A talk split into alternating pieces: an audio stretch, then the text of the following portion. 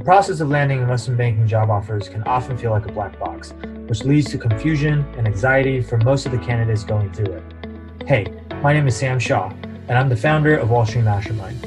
I've personally coached numerous students on how to successfully break into top tier investment banks, including Goldman Sachs, Morgan Stanley, JP Morgan, Centerview, Evercore, and PJT Partners, just to name a few. On this podcast, I'm going to help you demystify the investment banking recruiting process by sharing what the clients of Wall Street Mastermind have done to get results like these. Enjoy this episode. A lot of students talk about exit opportunities when they're asked why they want to start their career on Wall Street. But what kind of exit opportunities does that entail exactly? If you start your career on Wall Street, does that mean that you're going to have to be a finance person for the rest of your career? To answer this question, I decided to do some research to figure out who are some of the most successful business people we know that spent the early part of their careers on Wall Street. So before I show you what I found though, do me a favor and hit the subscribe button so that you can be notified when I put out more awesome content you are not going to want to miss in the near future. So let's dive in. Now, for the purpose of this exercise, we're going to measure success by someone's net worth. Okay. Uh, now, before all the trolls come in and say success doesn't necessarily mean having more money, blah, blah, blah, blah, blah. Yeah, yeah, I, I get it. Okay, I know. I'm not saying that money should be the definition of success for every single person, and it may not be the definition of success for you. But it is one of the most objective ways for us to measure success for an exercise like this. Okay, so we can think of money just as an exchange of value, right? And the people who are able to accumulate massive wealth have, for the most part, been able to do so because the value they've created through the work represents or reflects what they're being paid, right? So, with that said, let's dive in and see who some of these people are. Now, to start, let's get the most obvious ones out of the way, right? Yes, a lot of the most wealthy people who started their careers on Wall Street ended up staying on Wall Street. Many of them go on to become investors on the buy side, either starting their own private equity firm or hedge funds or joining venture capital firms as partners. Now, there are too many of these people to name, so I've just included three examples here. Okay. The first one, probably the most famous, Steve Schwarzman, right? He's the founder and CEO of Blackstone, which basically is a top dog in private equity, right? This man is worth $27 billion, okay? Which is pretty badass if you ask me. But he started his career at Donaldson, Lufkin, and Jenrette, which is also known as DLJ, um, and they merged with Credit Suisse back in 2000. After business school, he also worked at Lehman Brothers, and he worked his way all the way up to becoming a managing director at age 31, which is pretty young. And then eventually, he became the global head of M&A there before leaving to go start Blackstone. Right, so that's an example from the private equity world. And then next, we got David Tepper, who's the founder of Appaloosa Management, which is one of the most successful hedge funds out there. Okay. This guy has a net worth of $15 billion and is also the owner of the Carolina Panthers football team. Okay. He actually started as a credit analyst at Goldman Sachs back in 1985, then became its head trader within six months, and then worked for the firm for eight years. But at the end, he got passed over for partner at Goldman two years in a row. Partner is basically the most senior level that you can get to inside of Goldman Sachs and it's very prestigious. Very few people can make partner each year, but he got passed over for that role for two years in a row, and so he quit Goldman at that point to start his own fund.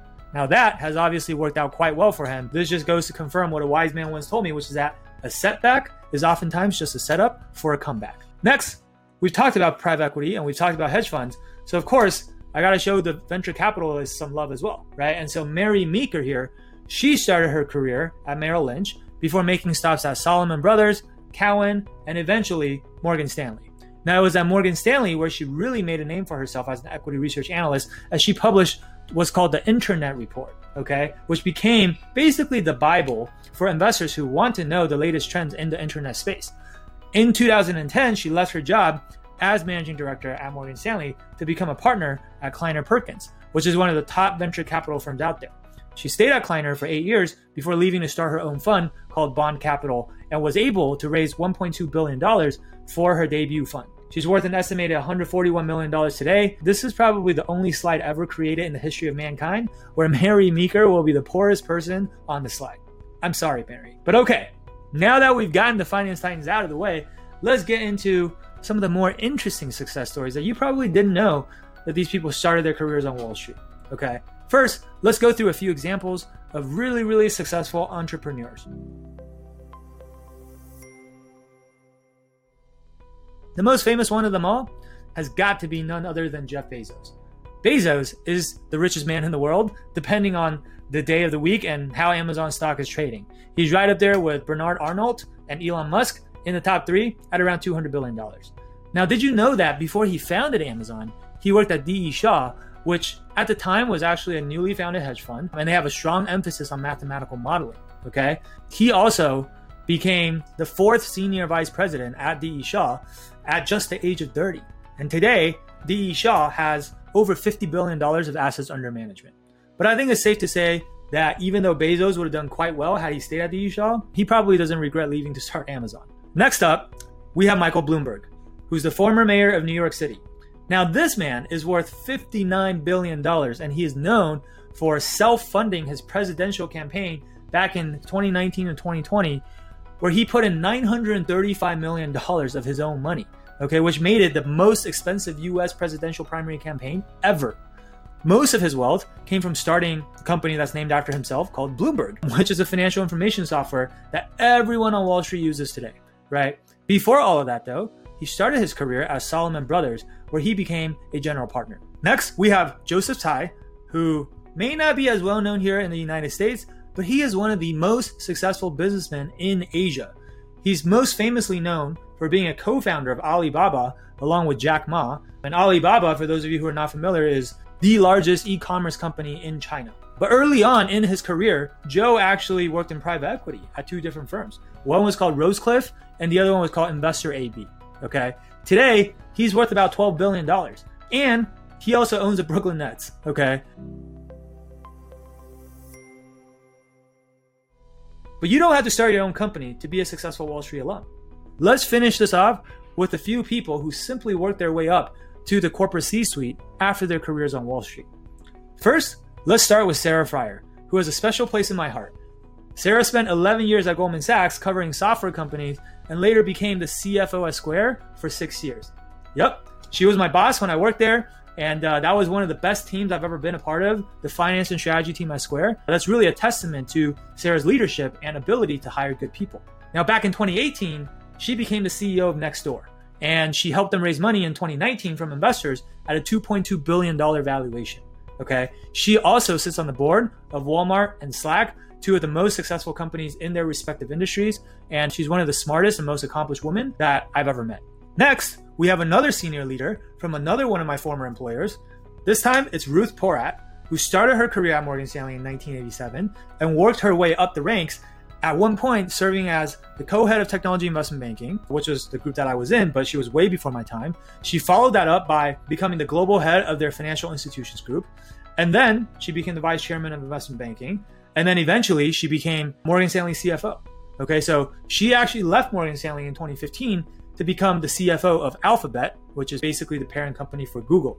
Now, in 2020, Forbes named her as the 16th most powerful woman in the world, while she also came in seventh on Fortune's most powerful woman list. She is worth an estimated $180 million today. Next, we have Greg Maffei, who started his career in 1982 at an investment bank called Dillon Read, which has since been acquired. Maffei has one of the most accomplished resumes you will ever see having served as CFO at Microsoft, then CEO at 360 Network, then he was the co president at Oracle, and then now he's the CEO of Liberty Media, which is one of the largest media, communications, and entertainment businesses in the world. If you don't know what Liberty Media is, they own a lot of assets that you've probably heard of, like the Atlanta Braves in Major League Baseball, Formula One, SiriusXM, and Live Nation Entertainment. Needless to say, this dude is a total badass. I mean, running one company is hard enough. Imagine running all of these companies at the same time. And I was honestly kind of surprised he's only worth $123 million. But somehow, I highly doubt he's losing sleep over it. Next, we have Anthony Noto, who started his career at Goldman Sachs in 1999 and became a managing director in 2003, just four years later. And then the following year after that, in 2004, he became partner. Okay. Yes, that's the level that David Tepper never made it to. Okay. He's also served as the CFO of the National Football League, which is probably the coolest finance job you'll ever find out there. He later returned to Goldman Sachs after working for the NFL and ran Goldman Sachs Global Media Group. Okay. And that's where he helped Goldman Sachs land the lead bookrunner position on one of the most coveted IPO that year, which was the Twitter IPO. Okay. The following year, in 2014, he ended up being hired by Twitter to become its CFO because he had done such a good job on their IPO. And then back in 2018, he left Twitter after serving as their CFO and COO, and he became the CEO of SoFi. Okay. He helped take the company public at a $9 billion valuation earlier this year through a SPAC. And I tried to find his net worth online, and I found a website that said that his net worth was $73 million. But that makes no sense to me because the Wall Street Journal actually reported back in 2015 that Noto made $73 million at Twitter just in his first year on the job. So if he made that much money in just his first year on the job at Twitter, there's no way that his net worth is only $73 million. So, I mean, when you really get to that level though, who's really counting, right? Next, we have Michael Cavanagh, who was previously the co-head of investment banking at JP Morgan. Okay, and he at the time was seen as the most likely successor to Jamie Dimon. And that was before he surprised everyone and left JP Morgan to become the co chief operating officer at the mega private equity fund, Carlyle Group. Okay. He didn't stay at the Carlyle Group for very long, though. In fact, for less than one year before Comcast poached him to become their CFO. Now, to compensate Michael Cavanagh for leaving a firm like Carlyle so quickly, it was reported that Cavanagh's compensation package was valued at $41 million just for his first eight months on the job. So, like Noto, he was another person that I couldn't find the exact net worth for, but I'm pretty sure it's easily over $100 million at this point. Last but not least, let's end with Susan Decker, who started her career also at DLJ, just like Steve Schwarzman did. She started there in 1986 and stayed there for 14 years, making managing director. She later worked at Yahoo for nine years and served in various executive roles, including CFO and then eventually as their president. Now, during her time as an exec at Yahoo, she helped Yahoo grow its revenue six times, sixfold, from $1.1 billion to $7.2 billion. And again, I also couldn't find her net worth, but let's just say that if you even ever achieve half the success that she's achieved, your mom will be very proud of you. So, what's my biggest takeaway in all of this? It basically just confirmed what I already knew from my own personal experience, which is that starting your career on Wall Street can be one of the best things you ever do for your career. The amount of hard and soft skills you will gain during your time on Wall Street will help you elevate your career trajectory like few other careers can. Not only does it make you more attractive to future employers because they know you were one of the very few who made it through the uber selective hiring process in investment banking, but you'll also be seen as someone who is capable of working harder than most people. And perhaps more importantly, because your job as an investment banker is to advise the CEOs and CFOs of some of the most successful companies out there, people like a lot of these people that I just showed you today, right? Those are, you know, typically your clients.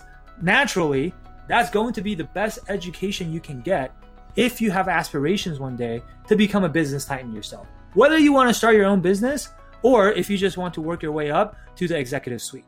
So, if this has inspired you today and you know that investment banking is the right career path for you, and that's where you want to start your career, that's what you want your first job to be right out of school, then I want to encourage you to reach out to our team to see if we can help you beat out the competition and take your career to the next level. Okay, so if you want to do that, feel free to find a link to book a call with our team in the description below, and we'll talk to you soon. Thanks for listening to this episode. Interested in discovering how you can get personalized one on one coaching from Wall Street Mastermind to help you beat out the massive amount of competition out there? Head on over to www.wallstreetmastermind.com slash apply. And the street is abbreviated to ST, so it's really wall, stmastermind.com slash apply. And our team looks forward to speaking with you.